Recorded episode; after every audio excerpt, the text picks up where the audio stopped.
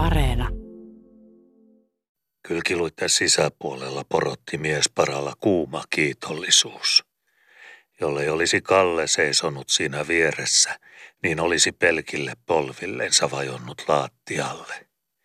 Jumalan täytyy lopulta siunata, kun 21 vuotta oli pinnistänyt ja punnannut, hellittämättä pitänyt puoliaan, tarrannut asiaansa kiinni kuin köyden päähän ja piuvannut mukana märät ja vetelät. Kenelläs muulla oli se usko, että Albatros vielä palaa kuin minulla? Usko mittaa miehen, ja ken puree uskon päähän itsensä kiinni hampain ja kynsin aivoitustensa väkäsillä ja sydämensä ja munaskuittensa väellä, se haalaa itsensä kuivalle, jos ikinä kuivalle rannalle päästään. Suottakos raamatussakin puhutaan Jaakobin painiskelleen Jumalan kanssa. Se on semmoinen painiskelija, joka paiskelee miestä, runtelee vuosmääriä miehen sydänkerää ja aivolakea Valmqvistin puodissa, rutistelee rintaluita ja ohimonystyröitä valvotu työnselät seitsemän ja kolme kertaa seitsemän vuoden ajat. Mutta jos on piukka pihtimiltä eikä tahdon kantapää livetä, niin siunauksen siltä saa, kun ei ennen siunausta hellitä – jos sitten siunattuna miehenä onkin ontuva lonkaltansa niin kuin Jaakoppi, tai kalju päälaelta ja sydämen toivolta, niin kuin minä.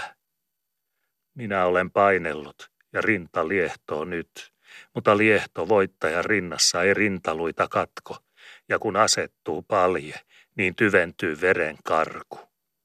Maalin päässä on lupa huohottaa, ja vieterikin suihkii, kun jänteen kirjo on laukaistu – Penikulman uijakin muistaa rannan tiiviillä kiittämisen nöyryyden, vasta kun pelastumisen riemu on laulanut virtensä veressä.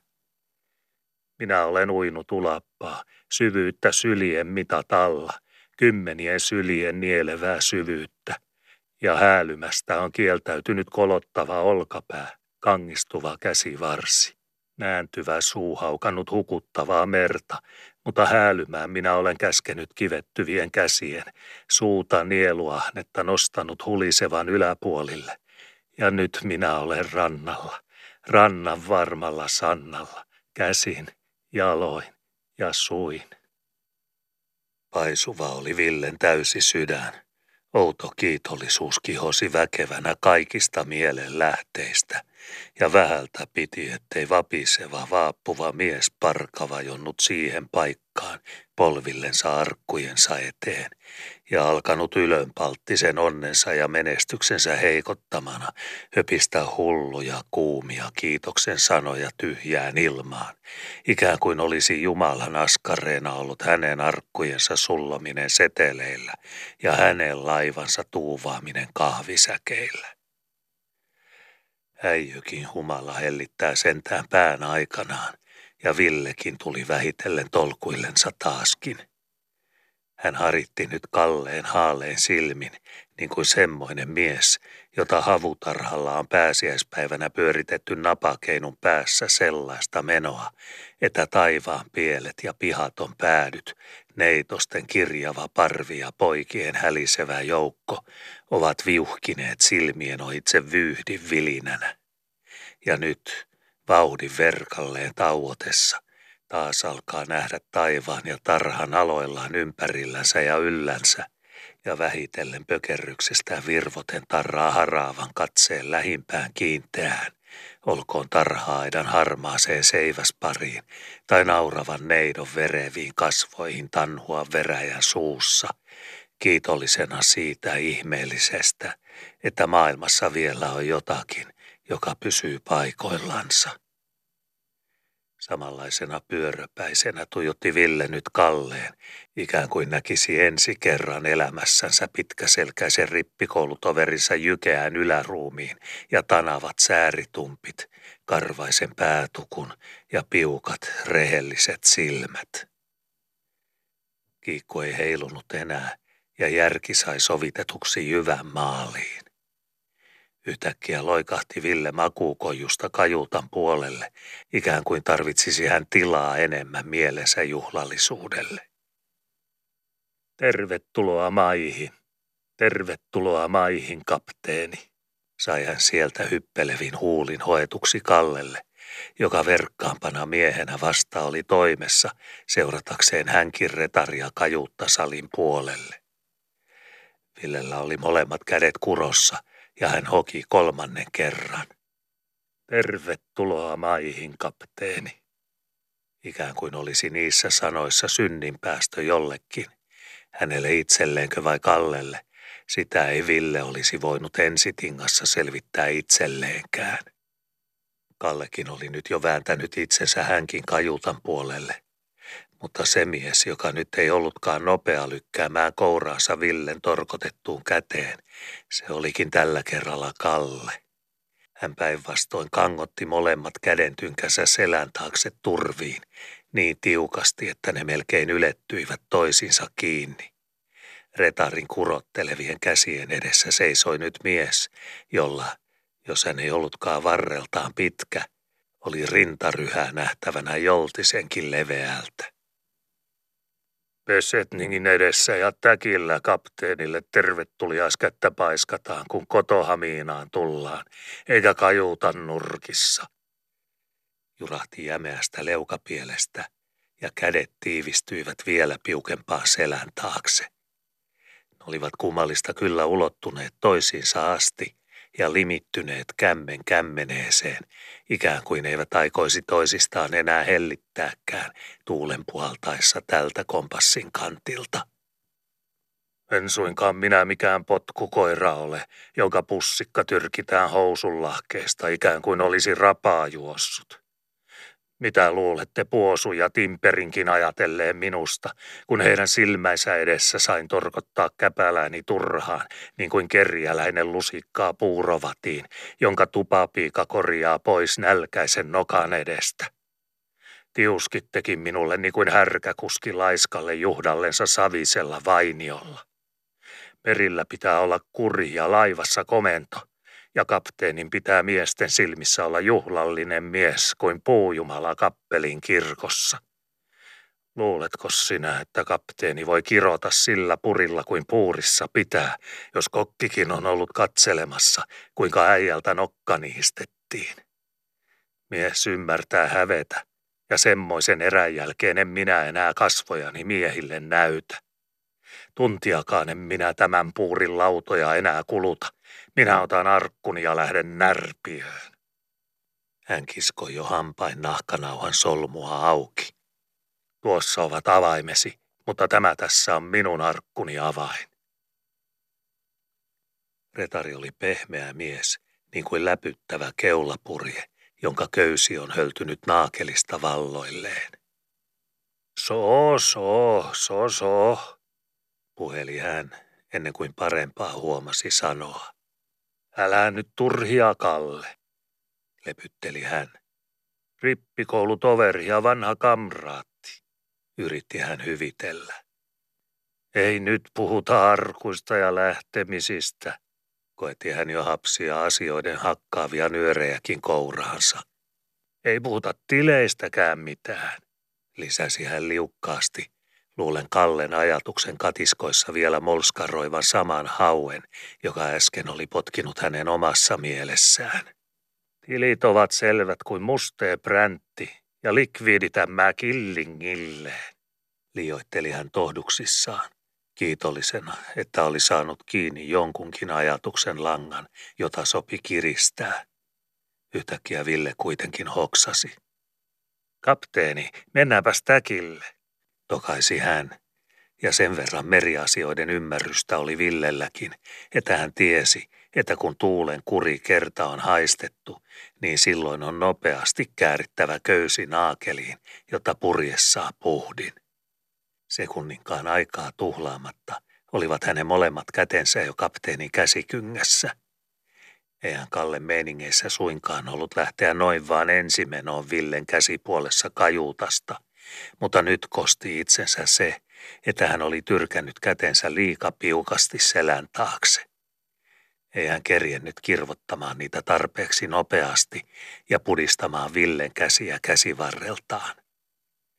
Ennen kuin Kalle siis oli manööveri valmis, oli kurssi jo täydessä puhdissa kajuutan ovea kohden, ja Kallen sääret olivat myöskin ehdottomasti liika lyhyet raapasemaan tarpeeksi pitävällä ponnella kynnystä vastaan. Kuka ties olisi Kalle ruokasalissa vielä luonnistanut sovittaa ketarat haratanaan, ja silloin olisi kyllä luultavasti tullut. Seis tykkänään, vaikkei siitäkään asiasta taetta ole, sillä kyllä Ville menossa nyt myöskin oli vietävänmoinen veto. Sortuutin liepeet vain huiskivat pitkissä säärissä. Niin jumalaton se kyyti joka tapauksessa oli, ettei Kallella totisesti ollut aikaa ajatella muuta kuin nappuloittensa siirtämistä niin nopeasti, ettei nenille lentänyt.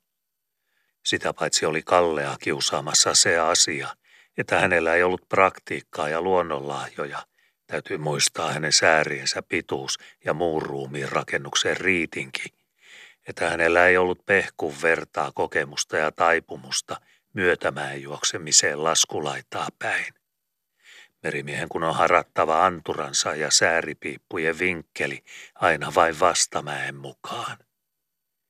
Summa asiassa oli nyt kumminkin vain, että samaa kyytiä, jolla matka kajuutasta oli alettu, sitä jatkettiin ruokasalin lävitse kannelle. Kalle tosin ulkoovessa kerkesi kaapasemaan kyntensä pihtipieleen, mutta yritys oli joka tapauksessa liika myöhäinen, ja sitä paitsi olivat sormet liika tylpät ja lyhyet. Ne helppasivat. Eihän pihtipieli ole mikään köysi, johon miehen koura luontuu kuin pihti rautakankeen. Täkillä siis seistiin miesten edessä, Ville molemmat kourat vielä Kallen käsivarren ympärillä ja Kalle rimpuillen pitimissä kuin piikkiselkä ahven ongensiiman päässä. Molemmat huohottivat kuin palkeet. Ville oli kasvoiltaan valkoinen kuin liitu ja Kalle punainen kuin keitetty rapu. Kannella olivat merimiehet yhdessä rykelmässä. Sielläkin oli puheennupina nähtävästi aika lailla vilkas. Eihän merimiehelle joka päivä sitä lystiä puurissa satu, että kapteeni äijän parran edessä joku ärhii kuin pörhiäinen ja häristelee nyrkkiä. Kurkut kurotettuina siellä yhdessä kerässä jahdattiin asiata. Edes käden läiskävää ollut retari kapteenille antanut. Sen verran kuitenkin oli komennon häkä seitsemänä vuotena istunut veriin, että puosukin, joka rykelmän keskellä enimmän oli puheen kerrassa, uskalsi puhua ajatuksensa vain kuiskutellen toisille ja kädentorolla vielä suupielellä varjellen, ettei ääni suinkaan pääsisi varastamaan ahteriin päin. Jos minä asiat oikein ymmärrän, niin kyllä äijä nyt on kiipelissä, Ville oli poikana penteleen tiivis omastansa. Me olemme saman kylän poikia ja minä otin kurillani kerran hänen kuuttonsa kuljusta. Sillä oli fregatin riki ja minä olisin syynännyt kuinka purjeet olivat saumatut. Jumaliste, jos minulla sen erän jälkeen vielä ovat molemmat silmäni eheinä tallella päässä, niin ansio siitä on kokonaan sen, että Kaarna-fregatti lensi tarpeeksi nopeasti kynsistäni ja minulla oli varvasta kaapasemaan pakoon. Kalle on jyrä mieheksi, sen minä tietäisin vanhaltaan, jollen olisi sitä kokenut seitsemänä vuotena nyt, mutta hänen housuissaan minä en nyt olisi tuolla kajuutassa, vaikka puosun palkka nostettaisiin kaksinkertaiseksi, sillä Villen kanssa ei ole leikittelemistä, kun on hänen fregatistaan kysymys. Olen minä tässä matkan kestäessä, kun purjenneula ja syyrinki kädessä olen saanut miten kuten hamssia paikkaa paikan päälle ja tilkkua tilkun viereen pultaaniriepuihin tuolla mastoissa – olen minä monta kertaa synti sydämessä hiljakseni ajatellut, mitäs tuumisi Ville, jos näkisi mustanhilvaiset ryysyroitit fregattinsa raakapuissa. Hän jolla poikana kuuttofregatissakin olivat purjettilkut kuin pyykätty ja mankeloitu nenää liina, ja niin puhtaasti paltatut, että minäkin olisin opikseni niitä tahtonut katsella. Kalle on mies kuljettamaan laivaa, ja kun hän räyhää komentosillalla, niin kyllä silloin tottelee, vaikka sisuttaisikin mielessä joskus. Mutta asian totuuden vuoksi täytyy myöskin silkasti tunnustaa, että Rikin puolestaan Albatros ruokottomien alus, mikä minun tieteni on kyntänyt Singapore ja Valparaison väliä, vaikka niillä vesillä kulaa sentään kiinalaisiakin. Ja että minä olen monta kertaa saanut paaduttaa koko sisuni juljetakseni katsoa raakoihin päin. Kyllä minä ymmärrän Villen hyvin. Me olemme samaan kylän poikia ja Paatkylässä ovat sikaruetkin siivompia kuin meidän laivamme. Me paatkyläläiset pidimmekin aina, että ruoninperäläiset ovat ruokotonta väkeä ja Kalle on ruoninperästä kotoisin. Sitä minä vain ihmettelen, kun tunnen meidän kylän väen ja Villenkin muinaisuudelta, että Ville tuli noin tahraisessa sortuutissa puuriin. Minä ajattelin kohta meidän märssypurjetta, kun näin Villen seisovan haminavahdin ruuhessa. Kun märssypurje on seitsemän vuotta roikkunut raalta, päivän tasa ja valellut kuuroillansa sitä ja pasaati pidellyt saumojen piukkutta sormenpäillä, joissa välistä ovat kynnet, niin eipäs ole parhaassa Englannin tuukissakaan suurta taattia jäljellä, kun kotohaminaan palataan. Onko tuo takkikin killunut äijän niskassa seitsemän vuotta, ajattelin kohta. Ja kun saimme retarin haalatuksi täkille, niin ymmärsin, että vuodet kyllä viruttavat maapakallakin, ja että jokainen päivä jättää maissakin rähjäänsä siihen, jota se pitelee. Retarin sortutti ei totisesti ollut meidän märssypurjettamme paljoakaan häävimpi, vaikka englantilaista senkin verkalien ei joskus ollut. Ja senkin ajattelin kohta, että hullusti ovat olleet menossa sen paat kyläläisen asiat, joka tuommoisessa nutussa kulkee ihmisissä, varsinkin jos hän vielä on Ville, jolla poikasena oli kuljussa 12 kaarnafregattia, joiden jokaisessa raassa palttina tilkku paki puhdas.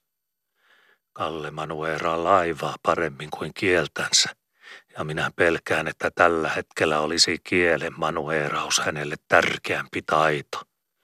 Kajutassa ovat kuumat paikat, se on vissi. Paatkyläläinen ei kärsi, ja Ville eritoten ei kärsi, että hänen tavaransa raiskataan. Ja jos paatkyläläisen niskassa on takin kaulus semmoisessa kunnossa kuin Villellä äsken, niin hän lentää sen miehen silmille, jonka hän luulee syypääksi siihen.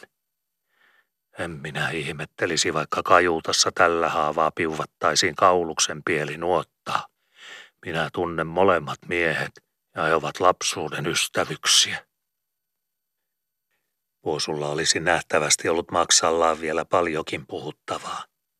Hän olikin ainoa mies puurissa, joka seitsemän vuoden yhdessäolon jälkeen samojen laitojen sisäpuolella ja samat naamataulut aina katseltavina – enää joskus viitsi vaivata suuvärkkiään puhumiseenkin. Kuosu olisi siis nähtävästi vielä kerinyt parrastaan puheen piimää pitemmältikin, mutta silloin juuri oli alkanut kuulua rytinä kajutan puolelta. Enkös minä sitä sanonut? Oli Puosu vielä pysynyt puheen kurssissa, mutta häneltäkin jäi juttu kesken juoksemisen, kun pari kajutasta nyt todella ilmestyi täkille. Kuusitoista silmäparia tuijotti nyt retariin ja kapteeniin. Silmäparia, jotka seitsemään vuoteen eivät olleet katselleet paljoa muuta kuin touvikimppuja naakeleissa ja meren kuolaa laitojen ulkopuolella. Semmoiset silmäparit isoovat näkemistä ja juovat näkemänsä niin persosti, kuin kuukauden poudassa paoille pahtunut mullan kamara juo nahkaansa ensimmäiset varisevat sateenpisarat, niin että tuhkanporo saralla on silmän räpäyksessä kuiva taaskin ja silmäin tikut yhtä nälkäisiä enempään näkemiseen. Ja näkemistä siinä olikin, kun kapteeni kieppui ja pyristeli retarin käsipihdeissä niin kuin sonni kytkyimessä. Olisihan sitä joutanut suuttuakin, kun omaa kapteenia sillä lailla käsikynästä rääkättiin. se oli ollut monessa yhteisessä kovassa seitsemän vuoden aikana. Mutta Aatami ihmisessä tunsi hyvää kuitenkin, kun äijäkin kerta sai päristellä parempansa kynsissä. Kyllä sen porina välistä oli käynyt sisullekin matkan kestäessä. Ja sitä paitsi, kun kerta taas saa nähdä jotain tapahtuvankin, niin odottaa, mitäs tässä enemmän tapahtuu. Kuitenkin kaikitenkin kapteeni on puurissa kapteeni ja miehistö miehistö, ja kieltämättä alkoi miehien sappea hiljalleen saottaa, että kapteenia viniteltiin omalla kannella kuin koiran penikkaa. Oikeus on oikeutta, ja onko siinä laita, että joku, olkoon vaikka retari, käyttää kämmenvoimaa kapteenia vastaan laillisesti mönsträtyssä laivassa. Ei sitä suotta olla seitsemän vuotta samassa puurissa yhtä miestä. Miesten silmissä alkoi luimia karsauden kaltaista. Kapteenin kunnia laivassa on miehistön kunnia. Joka kapteenin kanssa rupeaa käsirysyyn, on pian käsirysyssä joka miehen kanssa puurissa, konstista kokkiin. Ville liioitteli. Villeä vastaan oli nousemassa mielen kaunaa. Puosukin, vaikka olikin paatkyläläinen, näytti semmoiselta, että pian hän sanoo sanansa ja sanoo niin, että tärähtää. Asia oli kalpea. Mutta Ville oli nyt saanut asiat siihen tälliin, mihin hän ne tahtoi. Hän seisoi, ja Kalle myöskin, vieretysten miesten edessä Albatrossin täkillä. Lähettämiseen hän ensituokio vielä meni, oli saatava tarpeellinen ilma pumputuksi keuhkoihin. Kallekin pinnisteli vielä edelleen käsivarttansa vapaaksi, niin että oli siitäkin pidettävä huoli. Vaikka rauhallisempihan Kalle jo näytti olevan, kyräili tukkansa alta ympärilleen, niin kuin mies, jolla taas on kummankin anturan alla vakaa kansilauta ja kurkistelee, miltä skurilta seuraava puuska pyrähtää, että tietää ajoissa ottaa oikean tanan. Niin siis seisoivat rippikoulutoverukset, niin kuin kerta ennen muinoin liinan edessä, taaskin kerta olkapää vieri vieressä, tällä kertaa Albatrossin kannella, ja messuakaan puetun papin sijasta kasvoista kasvoihin kuuteentoista partaiseen merimieheen, jotka kyllä eivät olleet vaatetukseltaan järi juhlalliset, mutta joiden kuusitoista pyöreätä silmäparia muuttui sitä juhlallisemmaksi, mitä kauemmin sai odottaa, mitä nyt piti tapahtuman. Ja kerkesi hän sitä odotellessa katselemaan paria. Ville elämässä kiivennyt koipivarsille, jotka olematta tosi virstanmittaiset, kuitenkin olivat riittävän pitkät nostamaan miehensä semmoiseen korkeuteen, että tyhmempikin ymmärsi sen miehen voivan kurottaa omenan ylemmältäkin puun oksalta. Kalle taas, sellaisilla säärentyngillä seisten, jotka hyvä Jumala oli pitänyt riittävinä laivan kannella patukoimiseen ja joiden mitta vasiten sopi miehelle, joka ei muussakaan missään tuhlannut mitään tarpeettomiin. Epätasainen pari epäilemättä oli, mutta ainoastaan kokinkloppia vähän naurutti. Muut ymmärsivät, että tässä oli odotettava, ennen kuin ajatteli niin tai näin. Ville jo höpötti huuliaan. Samassa hän jo hellitti otteensa Kallen käsivarresta ja ikään kuin peläten, että Kalle välillä vilistäisi karkuun. Se pelko oli kyllä aivan turha, sillä Kalle oli jo istuttanut tanavansa niin pohkevasti laivan kanteen, että ennemmin olisi Albatros Vaaskluutin nokan suojissa mänkinyt kymmenen tonnin ankkurinsa valloilleen Vaasan sataman pohjasavesta, kuin Kalle tällä hetkellä ruvennut siirtämään sääriänsä siitä, missä ne olivat. Ville siis, ikään kuin peläten, että Kalle välillä vilistäisi kynsistä – koppasi käsivarren hellitettyään kärpän nopeana kouraansa Kallen roikkuvan oikean käden, pihdisti toisellakin kämmenellään saalinsa varmaksi ja ravisteli nyt kahden koparan välissä Kallen käpälää melko rajusti. Tervetuloa maihin, kapteeni, sanoi hän, kun kielenpää viimeinkin kerkesi toimituksilleen taaskin ja huulet tottelivat. Tervetuloa maihin, ja mitäs merille kuuluu? Hoki hopsi hän uuden varmemman kerran, ikään kuin korvaisi hieman myöhästyneen kättelemisen se, että kaksinkertaisti sanansa. Ja ikään kuin mies, joka vieraassa porstuassa on pimeässä hakenut ovenkamaa, koukkinut turhaan kaikki nurkat ja pidellyt jokaisen sammalraon, kompastellut saaveihin ja kolhinut päätään ullakon tikkaisiin, viimein kätensä linkurivalle saatuaan, ei usko asiaa ensimmäisellä pitelemisellä eikä toisellakaan, vaan hellittää ja koettaa vielä kolmannenkin yrityksen, ennen kuin uskoo rivan rivaksi. Siinäkö se pentele viimeinkin oli? Samaten Ville, nyt mielestään napasanan tavoitettuaan, varmensi sen vielä kolmannella sanomisella. Tervetuloa maihin, kapteeni. Kuinka on jaksettu?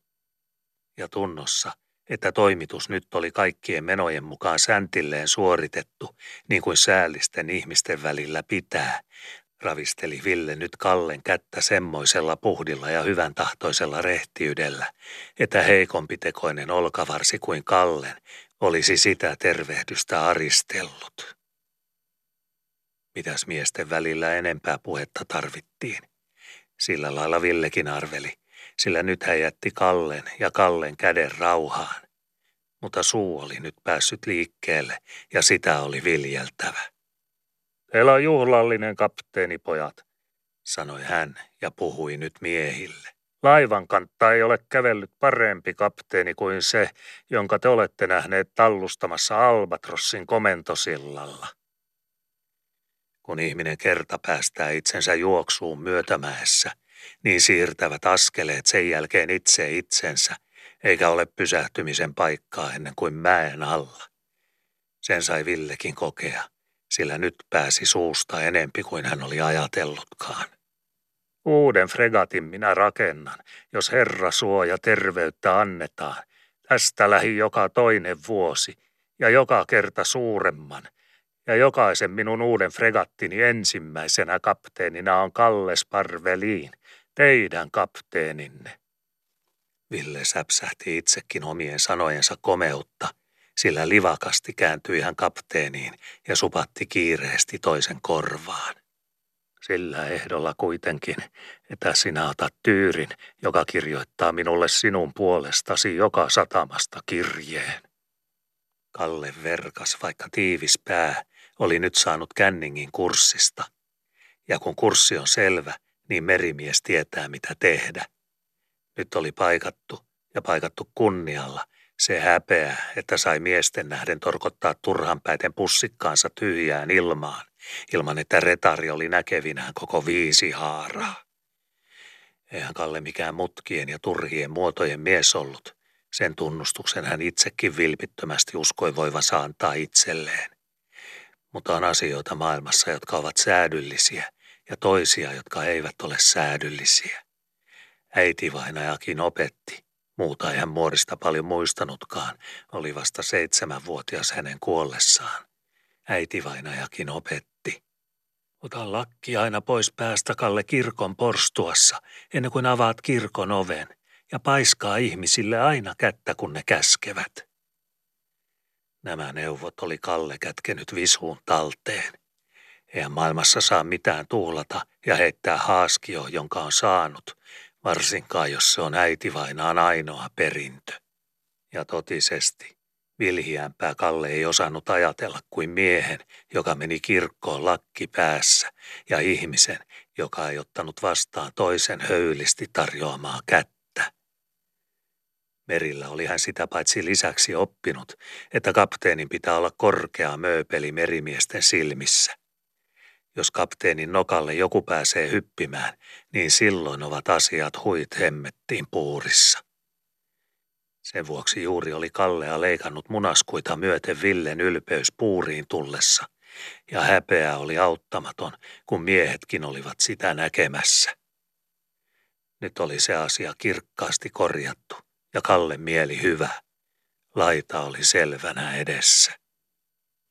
Terve pikiseen kouraan, ja tervetultua puuriin, retari, sanoi hän ja koppasi hän nyt vuorostaan retarin käden kouraansa.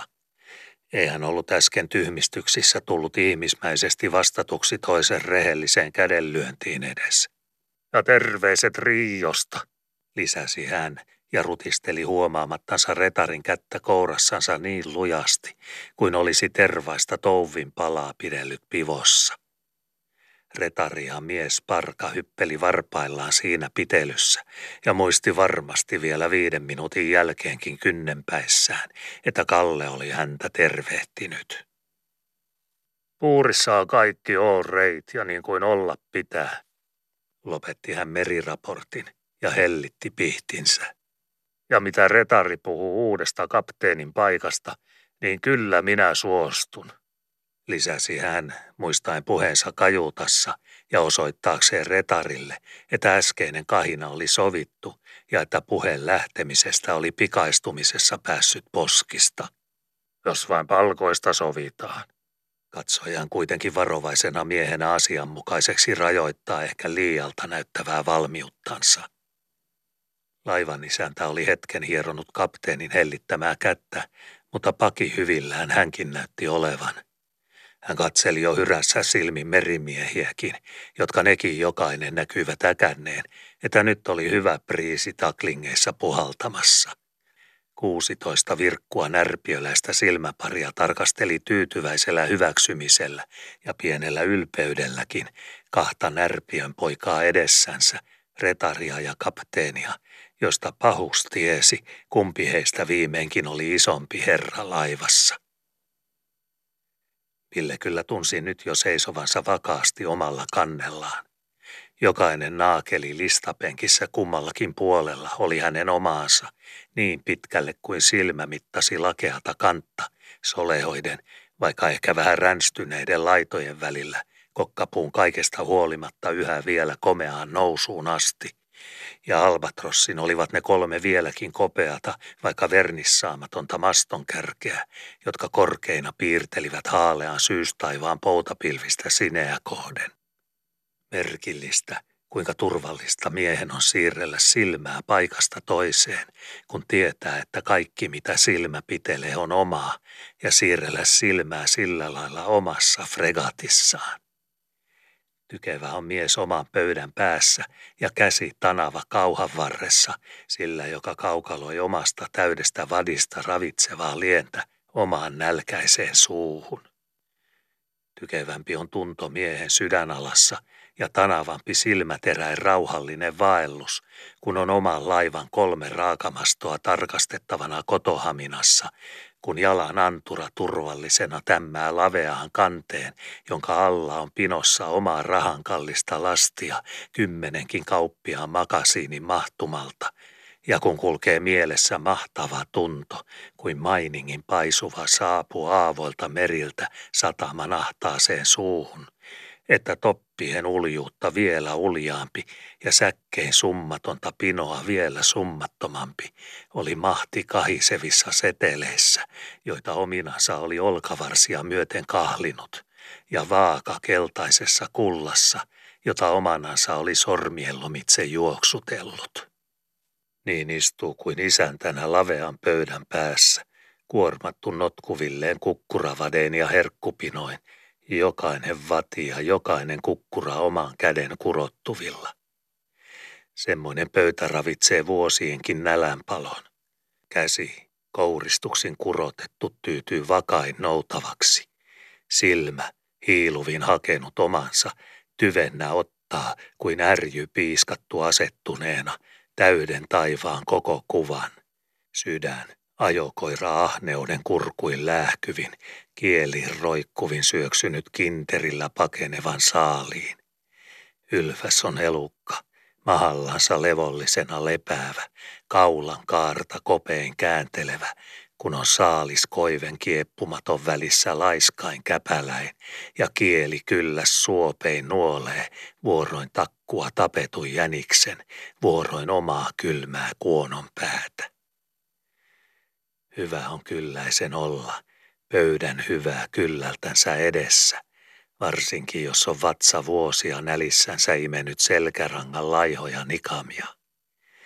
Muhkea on miehen kourillansa kultaa kahmaloida, kun on keltaista hahmattavana enemmän kuin on kyynärvartta upotettavana, varsinkin jos kuluneilla sormilla on vuosikausien turhana työnä ollut killingin köyhän kuparin pyydystäminen, joka saavuttamattomana on liukunut koukistuvien raoitse, niin kuin vesi seulan reijitse.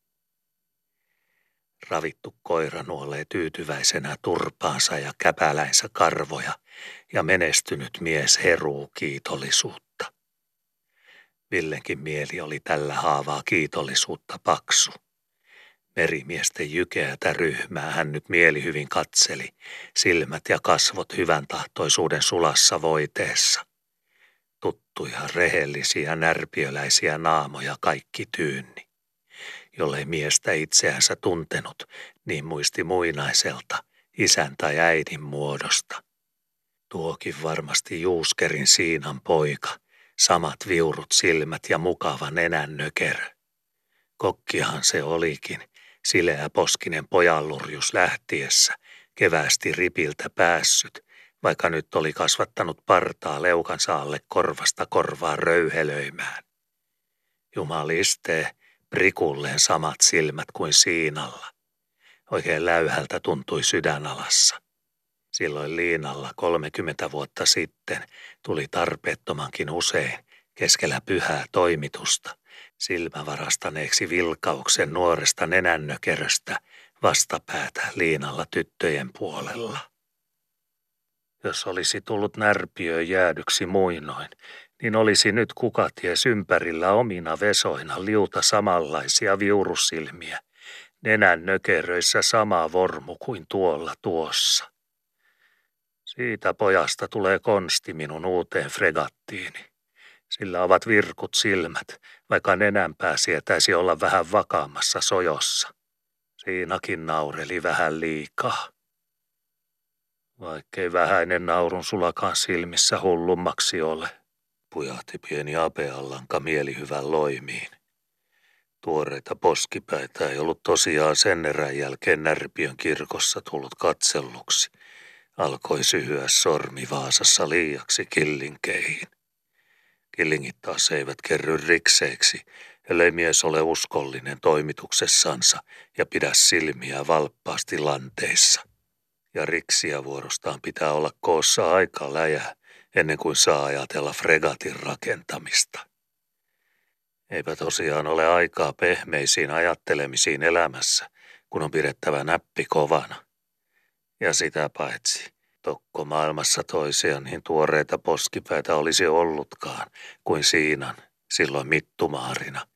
Silmän kirkas kosteakin kuin suvipäivän valkeus. Varmaa ei ole, vaikka retarin rintasäkissä olisi kohennellut itseään pieni huokauksen penikka. Ainakin paisui ja laski sortuutin kulunut rintavieri hänellä pari kertaa – sen verran kuin ihminen tarvitsee puhaltaakseen pahimman likistyksen luistaan. Eipäs minulla niin ja niin ollen ja siinä ja siinä tapauksessa olisi konstin paikkaa tarjottavana omassa fregatissa Siinan poikien varalle, ajatteli hän pyyhkien turhat mielestään ja siirtäen katseensa kokista muihin merimiehiin. Saisi poika ruveta lukemaan navigatsuunia Silmät näyttävät semmoisilta, kuin osaisivat ne nypätä numeroitakin kärkiinsä, ajatteli hän edelleen, vaikka silmät jo pälyilivät konstiin. Siinä poika joskus minun fregatissani kapteenina, niin taitaisi poika välistä jutella rivin pari minustakin kotokirjeissään Siinalle. Maalaili mielenjuoksu itsepintaisesti hyviänsä jossain komerossa, jota sanotaan sydämeksi – ja jonka pehmeiltä kuiskutuksilta raitiskaan mies ei aina ole rauhassa. Mutta käsi ravisteli kuitenkin jo toimella ja vakavuudella konstin kankeasti kämmenee sovittuvaa kättä. Terve kouraan, Kleofas, puheli hän ja pudisteli vielä paremmalla väellä toisen viisipihtistä, jonka otteesta huomasi, että tervehtimisen toimituskin on taito, jonka ihminen unohtaa, ellei sitä seitsemään vuoteen ole joutunut viljelemään. En huomannut edes näppiä lykätä äsken, kun minut puurin puolelle haalasitte. Pärskytti yskä rintaa niin, ettei nyt ympärilleen katselemaan. Katsoi hän tarpeelliseksi kaunistella taannoista ynseyttään. Ja Brasiliassa asti orpana on käynyt, lisäsi hän muistaen, että äidit olivat sisaruksia, Pyörholman tyttäriä.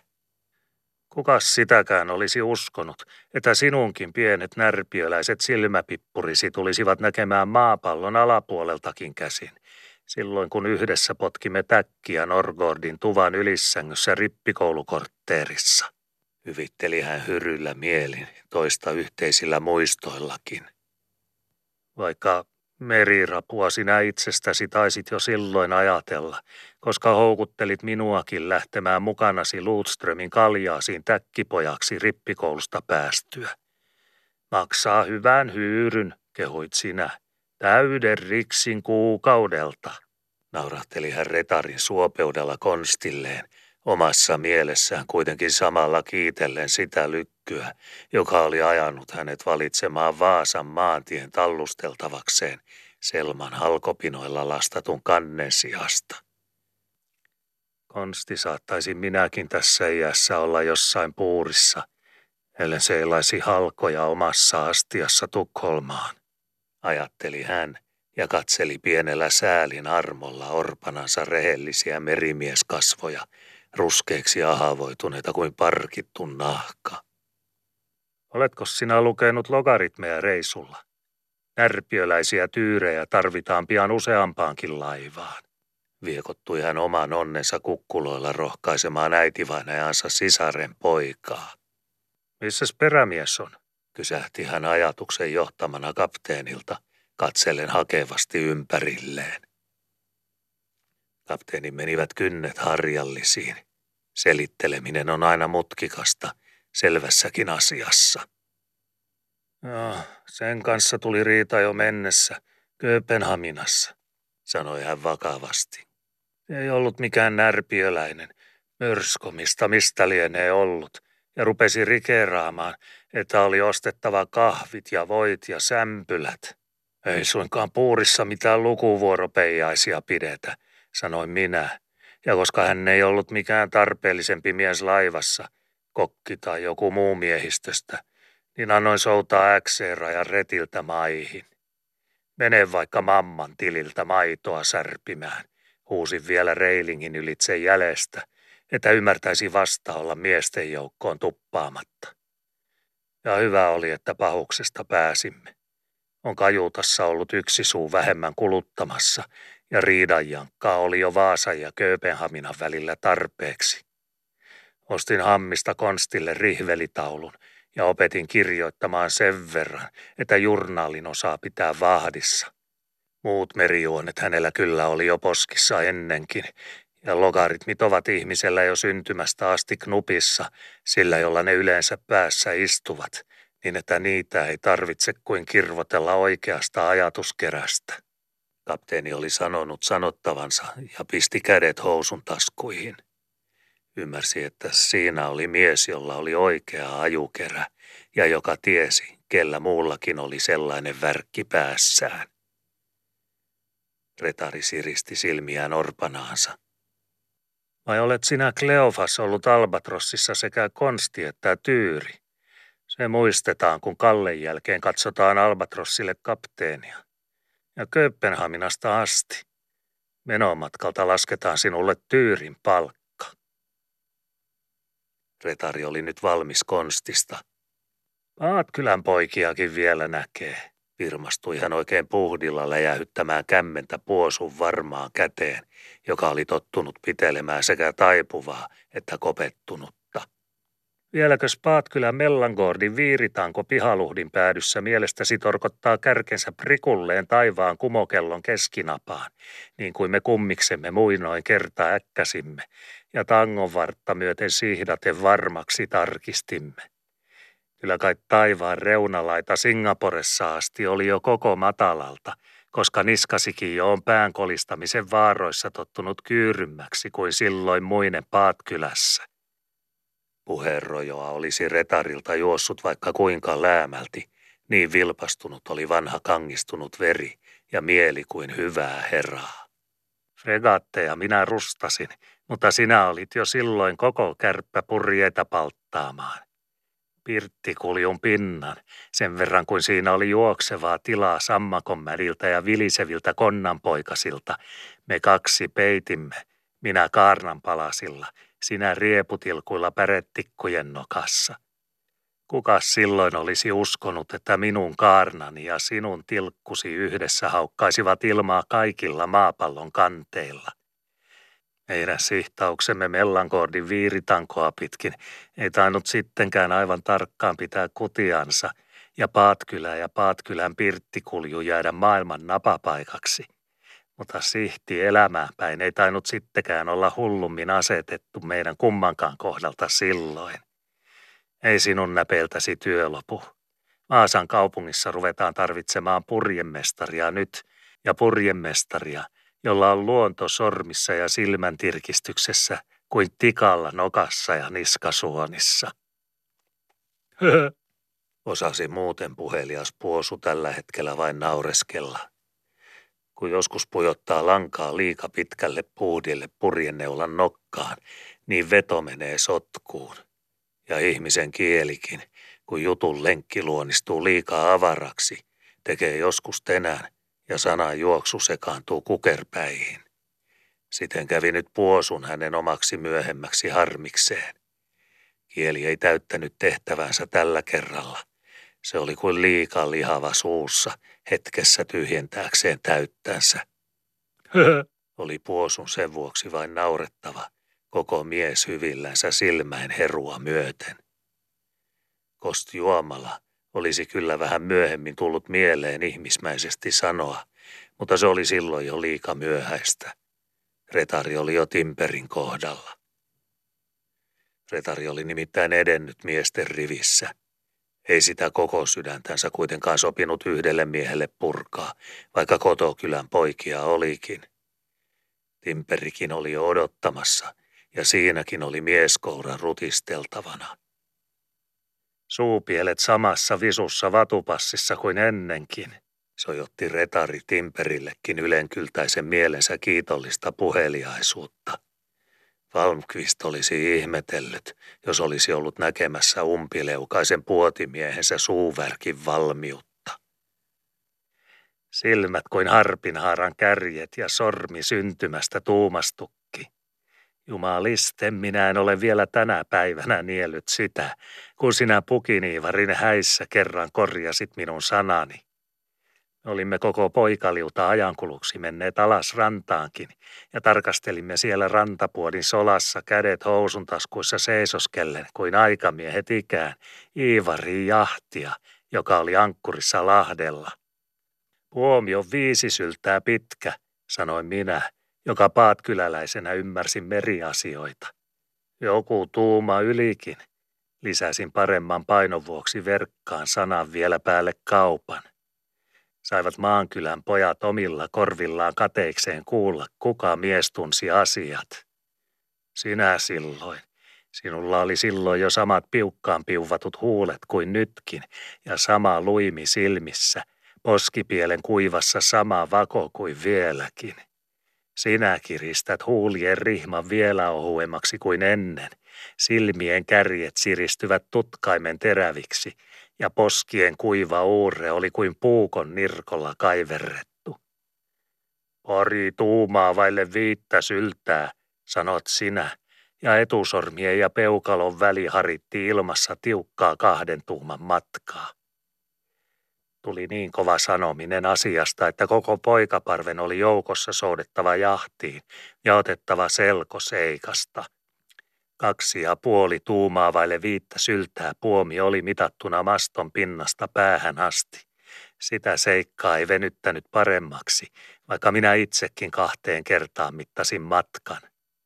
Mutta kyllä tarkoitus on vaan ollut, että puomi olisi viisi syltää pitkä, vaikka rankaan tullut kaapatuksi liika lyhyeksi. Koetin minä heikosti kaunistella julkista häviötäni.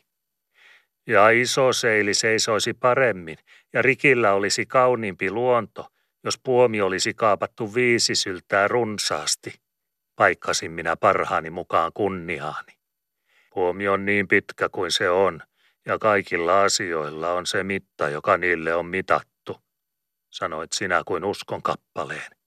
Ei niitä sanoilla värkätä, vaan sahalla. Sinä Malakias et pistä ajatustasi muuhun kuin siihen, mihin pistät sahasikin terän, mutta siihen sinä pistätkin sen prikulleen. Jumala on ajatellut miehestä timperiä silloin, kun hän tuumissansa on sinun päänuppiasi veistellyt sisäpuolelta ja ulkoa ja määrännyt haran peukalon ja etusormen välillä.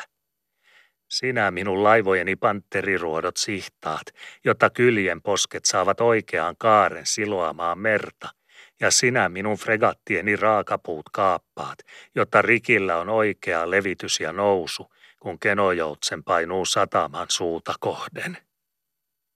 Retari puotisortuutissaan oli juhlallinen mies tällä hetkellä, kuin ruhtina ikään kulki hän miehestä mieheen, kätteli ja puheli. Askel piteni ja tanavoitui jokaiselta koron siirtämältä, ja kukin sai sanansa kuin kuninkaan parrasta. Vaavankin ryypyn humala kerkiää päähän vähitellen, ja vasta nyt alkoi hän tuntea, että arkut kajutassa olivat todellisessa todessa hänen omiansa. Minä puhun kapteenille, että jokaiselle miehelle maksetaan kahden kuukauden ylipalkka tuliaisiksi, sanoi hän viimein kokkiakin käteltyään Siinan poikaa, jolle hän tällä erällä ei vielä puhunut enempiä. Hän oli sentään vain kokki, kuin muut merimiehiä laivassa. Nyt tuli kannella semmoinen hetki, jommoinen aina tulee juhlallisen hetken jälkeen. Retari oli kulkenut miesten rivin päästä päähän ja tunsi nyt kokin kädestä hellitettyään sekä kätensä että suunsa joutilaiksi. Joutilalta tuntui miehistäkin seisoskeleminen, nyt kun toimitus oli ohitse. Joku jo ajatteli, olisiko tästä lähdettävä kävelemään kansin puolelle. Kapteeni oli ainoa, jolla näytti olevan jotain sanottavaa sydämellään, mikä sanottava ei kuitenkaan ottanut kohta lähteäkseen kielen päähän juoksemaan. Hän vilkuli epävarman näköisenä ylös taklinkeihin, joihin huomasi retarinkin muun tekemisen puutteessa nostaneen silmänsä. Laivaakin sopisi vähän käydä tarkastelemassa, karskisti hän sentään lopulta luontonsa vaisullaisella äänellä sanomaan. Retari pudotti silmänsä raakapuilta, jossa hän juuri oli silmäillyt märssyseilin niitä osia, jotka matkalta olivat palanneet eheinä kotohaminaan. Hänenkin silmänsä vilkulivat ylös, rahtusen epävarmoina nyt. Niin, jos kävellään vähän katselemassa paikkoja, irkeni hänestä myöntö, mutta ääni jänisti niin, ettei olisi uskonut samasta miehestä lähteneeksi, joka äsken hellitti niin kuninkaallisia kurkustansa. Vaellus alkoi siis. Vaellus, joka ilmeisesti ei kummallekaan miehelle ollut köykäinen. Keulaa päin oli matka. Sinne käsin Kalle alkoi astella. Ei Kalle ennen ollut huomannut, että sitä on semmoinen huippaus asteltavana keskimaston juuresta kansin kulmaan, kuin sitä nyt todella tuntui olevan, varsinkin kun rinnalla asteleva retari vaikeni kuin muuri. Eivät seilit tosin häävejä ole, mutta kotiin niillä on Brasiliasta asti päästy, rohkaisi hän ajatuksissaan painuvaa luontoansa, mutta varoi kuitenkin tarpeettomilla puheilla aran puoleista asiaa kohentelemasta. Kansin kulmaan asti viimein päästessä alkoi itsepintainen vaikeneminen kuitenkin käydä liiaksi Kalle Maksalle, varsinkin kun retarilla tuntui olevan hiivatin tarkkaa katselemista omassa nenäorressaan. Tosi olikin, että retarin silmät hyvin tärkisti vahtasivat suoraan eteensä. Olisi voinut vaikka luulla, että retari suorastaan paimensi silmiään tarpeettomilta retkiltä, enempi sivulle käsin kuin eteenpäin tai ylös mastoja pitkin. Niin vissisti ne olivat siihdatut johonkin pisteeseen, pari tuumaa nenänkärjestä ulompana, aivan kuin olisi joku pahan hengen kärpänen ollut hurisemassa hänen nokkansa edessä. Timperi on korjaillut naakeleita, kun pääsivät lahoiksi muutamat ja rupesivat katkeilemaan. Täytyi Kalle viimein yrittää jotain puhumisen tapaistakin, jottei yhtämittainen vaikeneminen söisi korvia puhki.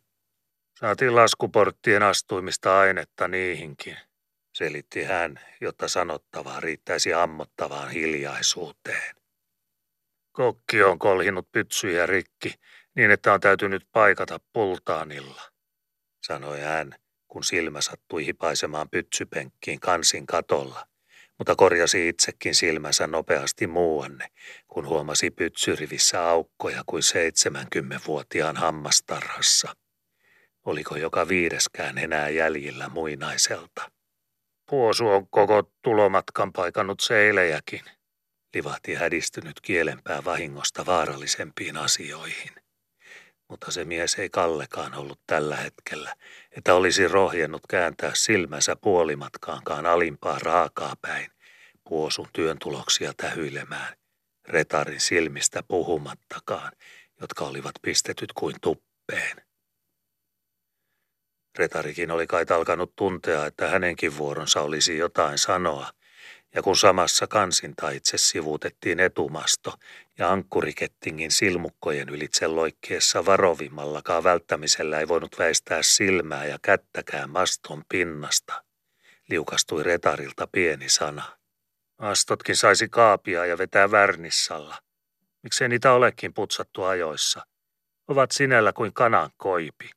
Hän raapusti peukalonsa kynnellä sammaleen mustaa maston kyljestä. Kieltämättä oli hänellä pientä katkua mielessä ja äänessäkin. Ville luonto oli heikossa hetkessä ja huomaamatta päässyt voitolle viisaudesta ja hyvistä päätöksistä. Mihinkäs sitä värnissaa pitkälle riitti, joka meille Vaasasta lähtiessä jäi, älistyi kapteeni ihmettelemään. Ei siitä mastojen värnissaamiseen riittänyt. Hyvä kun saatiin blogitkin Singaporessa sivellyiksi selitti kapteeni tolkkua merimeeninkeä ymmärtämättömälle. Ettekö koko matkalla ole käyttänyt muuta värnissaa kuin sen tilkan, joka jäi tynnyrin pohjalle laivan lähtiessä täältä? Kysäisi retari verrattain tyhmän näköisenä.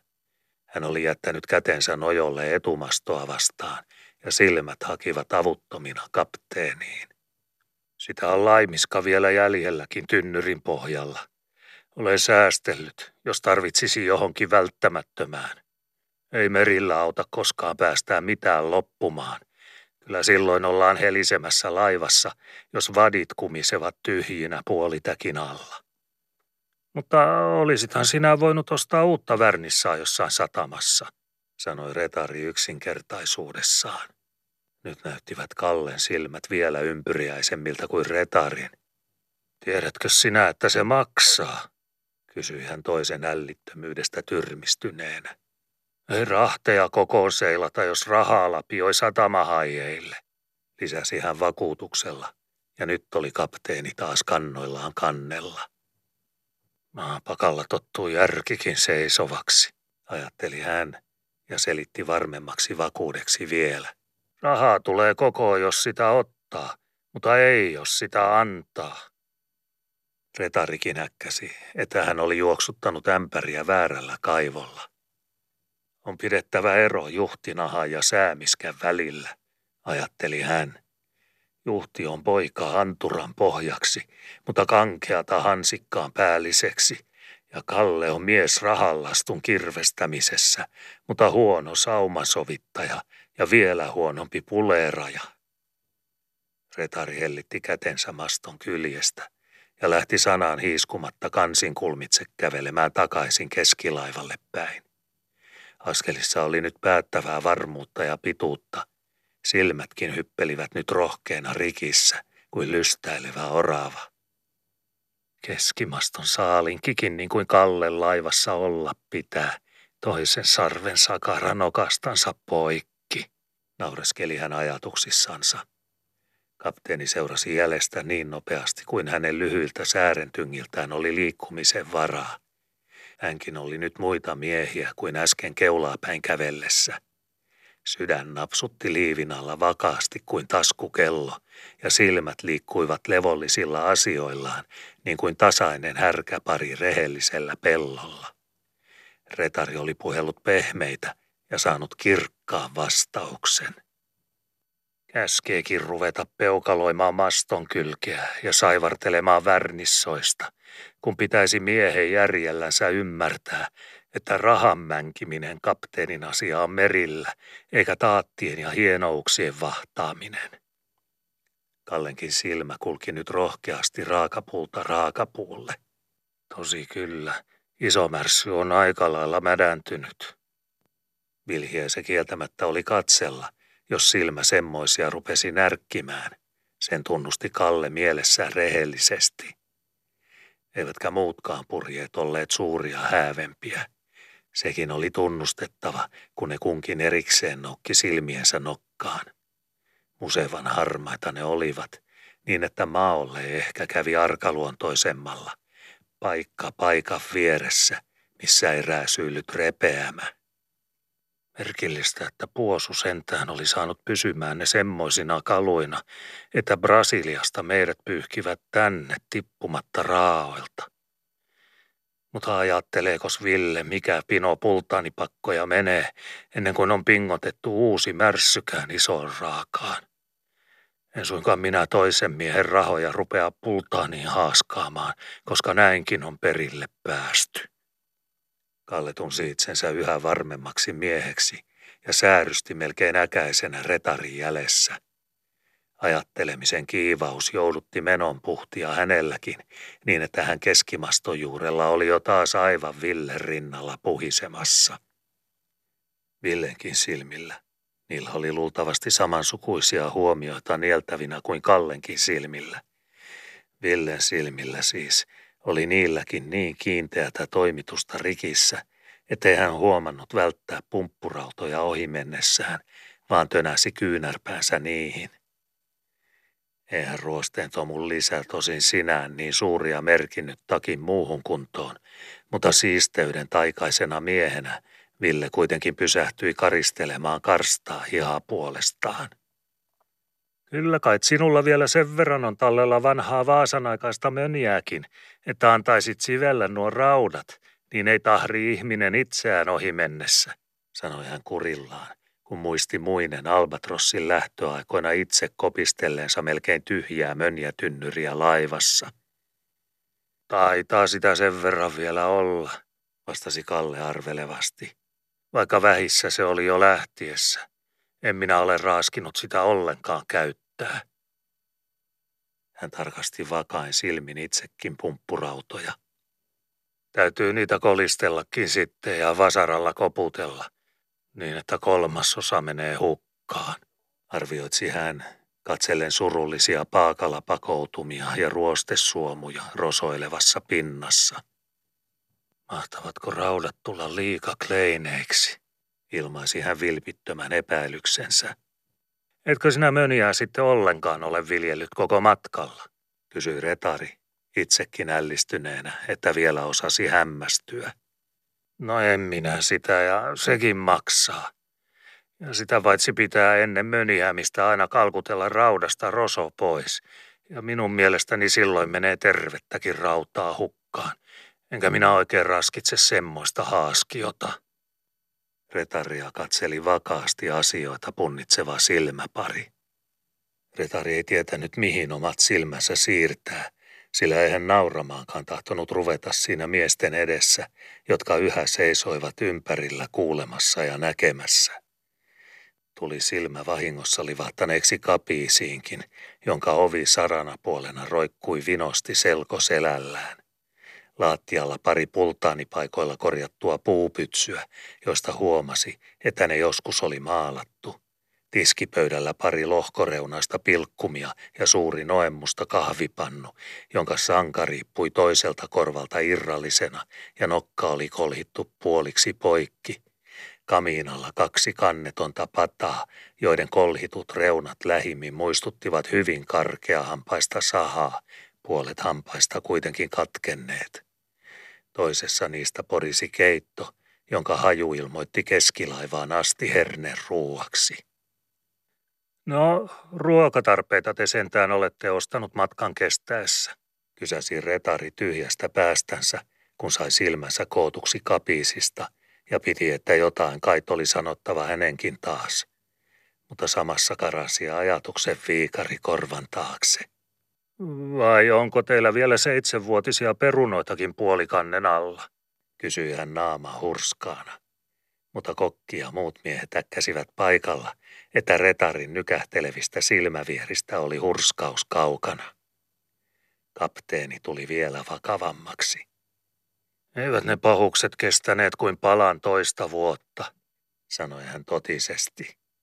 Minä varustin niitä kyllä Kööpenhaminasta mukaan niin paljon kuin akituksi sai, mutta konsti tuli jo 13 kuukauden kuluttua valittamaan, että puolikannen alla alkoi syntyä perunamaata. Hän sanoi, että väkikin alkaa rikerata, jos sitä moskaa vielä jonkun aikaa padassa kiehutetaan. Minä panin kyllä vastaan. Ei närpiössäkään aina herkkuja suuhun pistetä. Mutta kuukauden perästä ne täytyi kuitenkin kihvelöidä partaan ylitse, kun eivät porsaatkaan niistä enää huolineet. Se oli mistaakin se perunainosto. Minua harmitti vielä vuosia jälkeenkin, aina kun Valparaison latituudin poikitse seilattiin, sillä sillä latituudilla me kymmenen tynnyrillistä saimme purkaa yli puurin isoon valtamereen. Minä pelkään, että minä sen erän jälkeen saa perunaa painumaan kurkustani. Jokainen tynnyrillinen oli maksanut selvää Tanskan rahaa. Kapteeni oli vieläkin karvasen näköinen tästä puhuessaan. Hän muisti kuitenkin, että retari, ennen kuin puhe siirtyi perunoihin, oli kysellyt muonitusasioita. Olemme me laivakorppuja ostaneet eri satamissa ja papuja myöskin, tilitti hän tunnollisesti asioita. Ja sitten meillä ovat olleet nuo porsaat, joita retari potki. Kööpenhaminasta ostin kohta mennessä kaksi, Karju ja Imisän, ja niitä on sitten riittänyt seitsemäksi vuodeksi. Kiinan vesillä pärjäsimme kerta teepaalin ja kuivasimme kannella. Sitä on vieläkin jäljellä. Riossa ostimme tynnyrillisen kahvipapuja, joita oli lakaistu kokoon möljältä ja myytiin lumppukaupalla. Mitä niillä väliä, missä ne olivat kieritelleet, nehän korutetaan. Muuta emme juuri ole tainneet ostaakaan. Niin aina, Javassa ostimme sentään pari kuormaa sokeriruokoa ja suolaa on hankittu tarpeen mukaan. Kapteeni näytti vajoavan ajatuksiinsa, olisiko jotain jäänyt mainitsematta. Riissiä ostimme kerta Bombeissa haaksirikkotavaraa viisi perunatynnyriä täyteen, lisäsi hän muistonsa komeroita kaivellen. Jos retarilla alkuaan perunoista kysyessään oli ollut tarkoitus virkistää itseään pienellä naurunpirauksella kapteenin kustannuksella, niin meni tämä tarkoitus tasan yhtä mistiin kuin kapteenin kovan lykyn perunakauppa. Mitä pidemmälle kapteeni nimittäin pääsi muonituskertomuksessaan, sitä vakavammaksi muuttui retarin naama. Hän kurkisteli miehiin, ja hänellä olivat hyvin pahat aavistukset mielessä. Kapteeni oli siis tuskin päässyt juttunsa päähän, kun retari jo vikkelästi oli puhumassa miehille. Ne miehistä, jotka lähtevät uudelle matkalle tämän kapteenin mukana, saavat luvatun lisäksi vielä 20 riksiä lahjapalkkiota mieheen, sanoi hän nopeasti, ikään kuin aikoisi hän kerjetä liepeisiin, jos jollakin olivat ajatuksen helmat muuanne käsin karussa. Ja palkka koroitetaan jokaisella viisi riksiä kuukaudelta, lisäsi hän varmuuden vuoksi. Siihen minä koetan saada kapteenin suostumuksen. Oli hän kylliksi notkea ja varovainen vielä entistä nopeammin täydentämään sanojansa.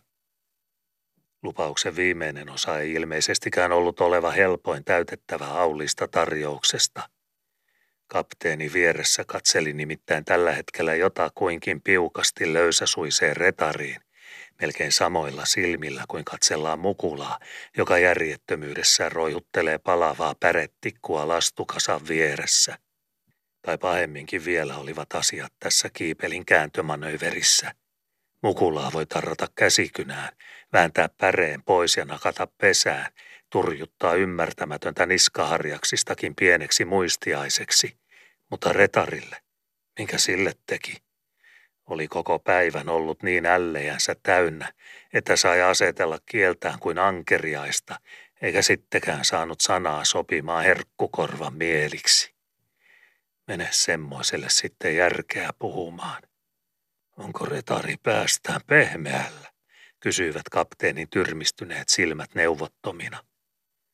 Kalle oli järjen ja selvän ymmärryksen mies, mutta ihmisen järjellä ovat rajansa – ja Kallen ymmärrys ei jaksanut käsittää sitä, kuinka ihminen menee jaarittelemaan maksamisista silloin, kun ei kukaan maksua kysy. Samuliksi minä asetun, jos minun pitää vastaamaan siitä, mitä toinen poskistansa livertelee, alkoi sakoa ajatusta silmien perukkoihin. Kapteeni laivan ansioista vastaa eikä retari, puhuivat silmät nyt jo selvää taipumatonta terästä.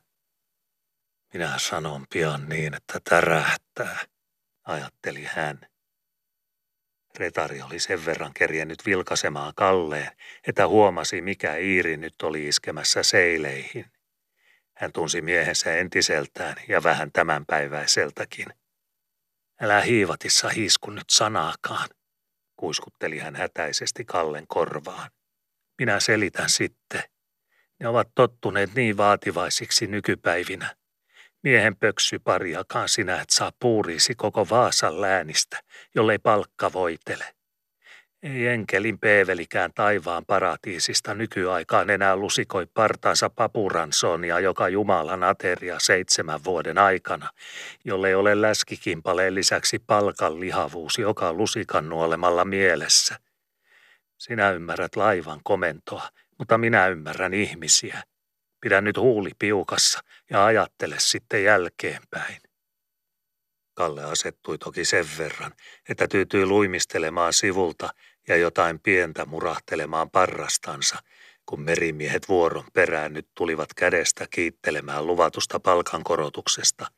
Ensin retaria, jolla taas oli jokaiselle sana, ja sen jälkeen kapteeniakin. Kapteenin kätteleminen kyllä oli vähän jäykänlainen toimitus, sillä tuntui todella hiukan tarpeettomalta juhlamenolta täysi-ikäisen miehen kouria kämmentä, jonka kyllä oli joka päivä nähnyt, mutta jota seitsemään vuoteen ei ollut pidellyt. Sitä paitsi ei äskeinen kyrä ollut vielä oikein kerjennyt lähtemään kapteenin silmistä, ja hänenkin kädenantoansa sitoi joku nolosteleva penseys. Turhan tuhrimista tämmöinen meidän välillämme, ajateltiin kummallakin puolella, mutta maissa ja kotopaikoilla ovat menonsa ja tapansa. Juhlallisuutta oli retaristakin jo tarpeeksi.